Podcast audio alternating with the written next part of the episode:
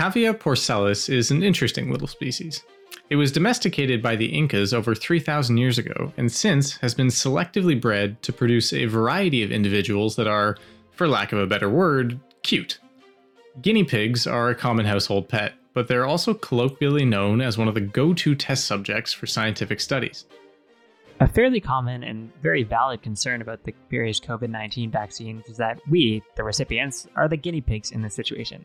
Luckily, though, that isn't the case. I'm Connor. And I'm Sam. And welcome back to Vaccination, the show where we have candid conversations with researchers and scientists and ask them the questions that the mainstream media hasn't quite answered about your vaccination.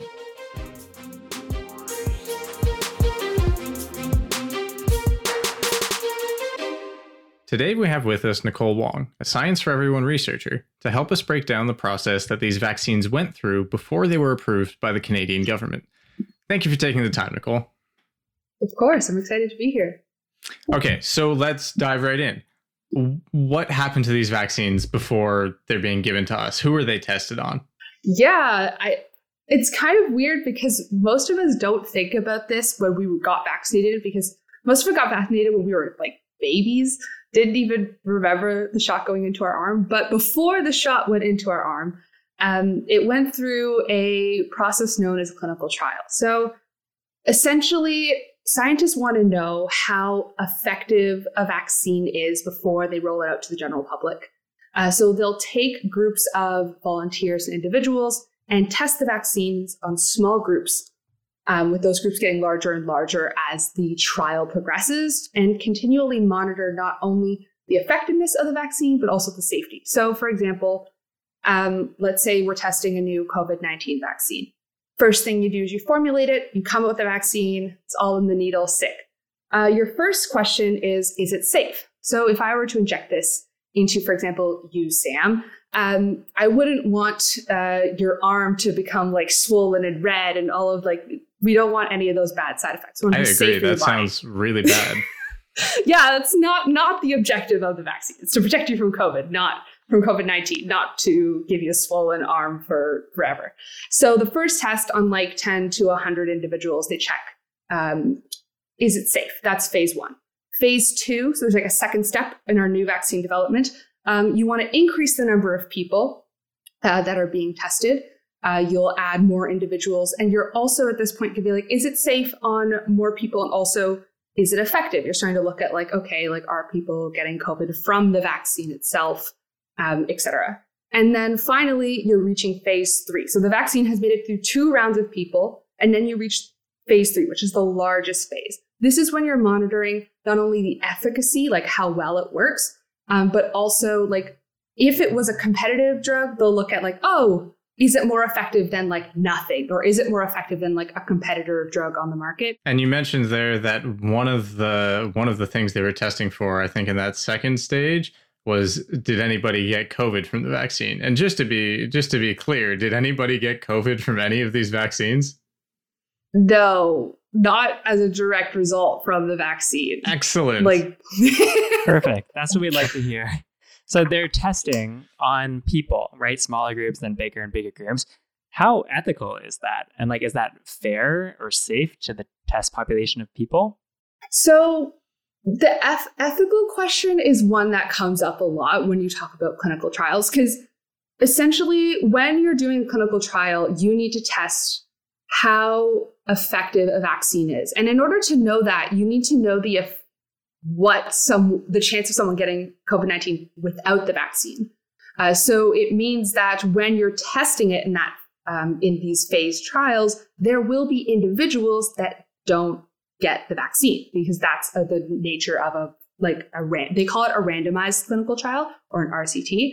Um, so some people won't necessarily get the vaccine; they might just get like an injection of like not water, but something that won't stimulate some sort of immune response.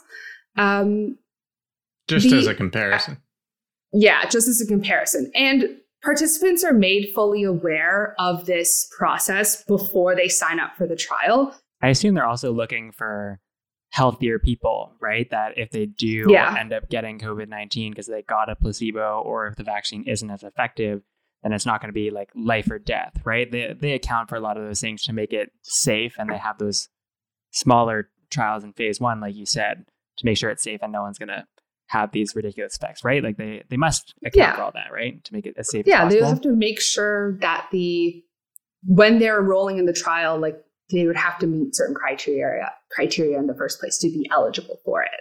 So then that way you're able to, like you said, Connor, to make sure that um, everyone is aware and you're not having really really ill people enroll in this trial. That also wouldn't necessarily be helpful for the data. So, for example, like if you want to look at the effect of a vaccine, effectiveness of a COVID 19 vaccine, you're vaccinating people who are very ill. That's not reflective of the immune system of someone who's, he- who's healthy, which is the majority of the people who are going to be getting the vaccine. Right. So we really have all these people that participated in these clinical trials to thank to make sure it's safe, right? Yeah, Awesome. 100%. Definitely. And actually, we're going to be, uh, for our listeners, we're going to be t- uh, speaking with somebody who is involved with one of the clinical trials uh, sometime in a later episode. So stay tuned for that, and we'll get a bit more insight into the actual process of going through a clinical trial and what those participants went through. So, Nicole, on a slightly different note, so we're hearing about side effects in some of these vaccines. Mhm. So, like the blood clots that we've heard about in the AstraZeneca and the Johnson and Johnson vaccines. These have been like a big deal. And part of the reason was that nobody really expected them. They weren't listed as like a side effect that was observed in the clinical trials. So why is that? Why were these side effects not seen in these massive clinical trials that you described? One of the things with some of these rare side effects is that the massive clinical trial that was run for, for example, AstraZeneca actually wasn't big enough to detect how, detect things like the blood clots because they are so rare. So, for example, if you test 23, like they tested what 23,000 people um, that I had, they had reported, like the EU officials that had reported it. Um, while that's a very large scope of people, um, at this point now is 2021, they've vaccinated over like 34 million people with the AstraZeneca vaccine, and currently the rate of blood clots is is one in a hundred thousand. So if you think one in a hundred thousand is the current rate, and they only tested 23,000 people for the AstraZeneca vaccine, that shows how it's possible that the original phase three trial wouldn't have detected these rare, rare, rare outcomes. In the phase three trial, it's not because they wanted to hide the data that they didn't have blood clots. It's purely because they didn't see them. It didn't come up until they started vaccinating millions and millions of people. Right. So since we've seen in phase four, they've looked at AstraZeneca and um, they've recommended not to continue using them, uh, and instead they're recommending mixing and matching vaccines. Did we actually Mhm. do a trial for that? And was there any sort of research into that? How do we know that it's safe to encourage? Yeah, that's a, honestly that was a that was one of my questions as well. Like when they were starting to recommend it, I was like, "Whoa!" Like they're mixing and matching us. Like, what does that even mean? Like, aren't they separate for a reason? Mixing and matching the vaccines. They did a couple of trials. They did one in Madrid, I believe, and they also did one in the UK and in Germany. Um, and they were on, they did a couple of mixed trials with different windows. They checked like a four week window as well as an eight to 12 week window um, between having both the um, AstraZeneca and, and then a dose of an mRNA vaccine. Um, so with AstraZeneca being the adenovirus vaccine, so one form of it, and then the mRNA being the Pfizer and Moderna. Those have been the main three that have been mentioned. I will say that. It's an AstraZeneca plus the Pfizer and Moderna, and they have seen um, efficacy with that mix and match in those smaller trials. Um, and so they've tested like hundreds in the hundreds range of individuals for that um, in that test. And so that kind of brings us like to that sec- that question of like, it's only hundreds of people. Like, why is this being pushed? Um, and then the idea being that a lot of individuals are like, okay, like scientists are saying, even though you're only getting you're getting a mix and match, and we're still preliminary stages of testing it, um, it is still working. It is still worth it over your chance of only having one dose and being partially protected, especially with the rise of new variants. Uh, but there have been studies into it, so it's not people. Public health officials are not making these calls off of no research at all, but there is work going into it. Right. That's good to hear that they're actually testing it. And I know a lot of people are saying like, "Oh, I, I don't want to get this vaccine because I'm considered a guinea pig. But no, we have a lot of volunteers who have willingly been part of these very thorough studies and and everything is backed by science. That's really reassuring to hear. Yeah, it's all about like all, at the end of the day, all of the vaccines are trying to protect you. And while it's easy to slap a brand on all of them and to kind of make it seem very separate, many of them take very similar approaches, if not the same approach. They're trying to create this antibody, this little like knight to protect your body, this little person to stay inside there and attack the COVID when it arrives. Um, and there are ways to integrate them such that you can get mixing and matching such that it will still work because at the end of the day, they're all doing the same thing. So I agree with you. So it's kind of like mixing, you know, like ibuprofen and then brand name Advil. Yeah, exactly. It's like mixing two like two similar two things that are basically the same at the core but have different packaging. Yes. Great.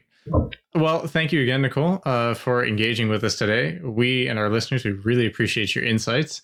Um, and thanks again for coming on. Yeah, thanks for having me. So, just before we sign off for today, we want to remind you all that if you do decide to get a vaccine, you can find current locations through the Government of Ontario website, your region or district's websites, and at Vax Hunters Can, who regularly provide information about pop up vaccine clinics on Twitter. Links are in the episode description. If you have any vaccine related questions of your own, you can reach us at Sci for Everyone on Instagram, Twitter, and TikTok. Thank you again for tuning in, and remember to subscribe for more conversations and some insightful answers to your vaccine questions.